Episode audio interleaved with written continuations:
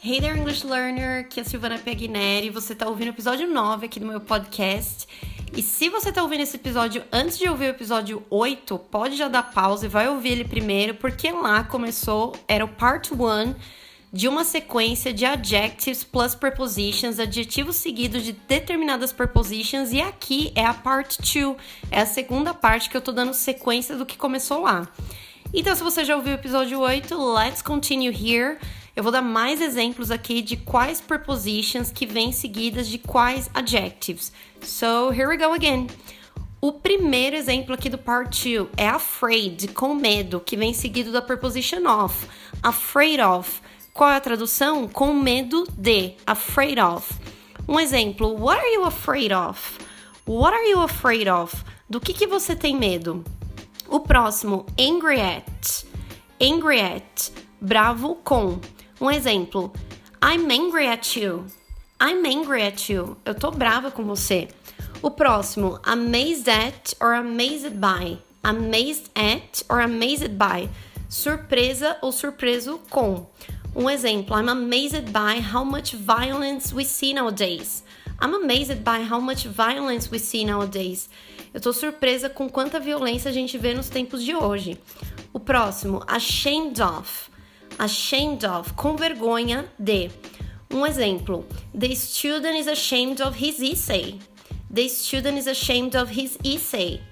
O aluno está com vergonha do seu trabalho. Próximo exemplo: aware of. Aware of, significado ciente de. Exemplo: Are you aware of what's going on? Are you aware of what's going on? Você está ciente, você está por dentro do que está acontecendo? Próximo, awful at.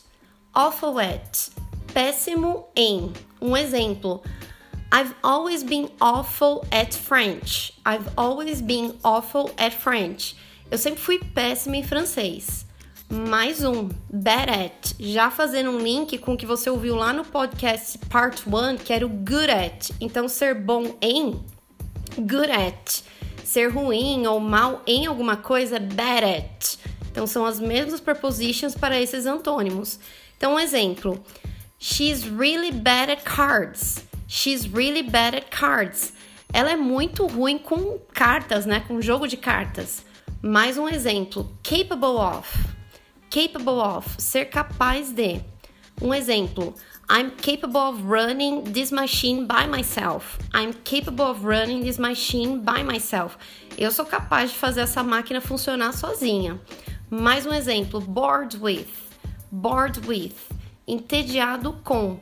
Um exemplo: I'm bored with this movie. I'm bored with this movie. Estou entediada com esse filme. Então tá aí, agora você tem a part 2, que é a sequência da part 1 que vocês ouviram lá no episódio 8. Lembrando que a melhor forma de vocês treinar essas prepositions é praticando, criando os próprios exemplos, repetindo em voz alta e depois tentando usar de forma natural. Então tá aí.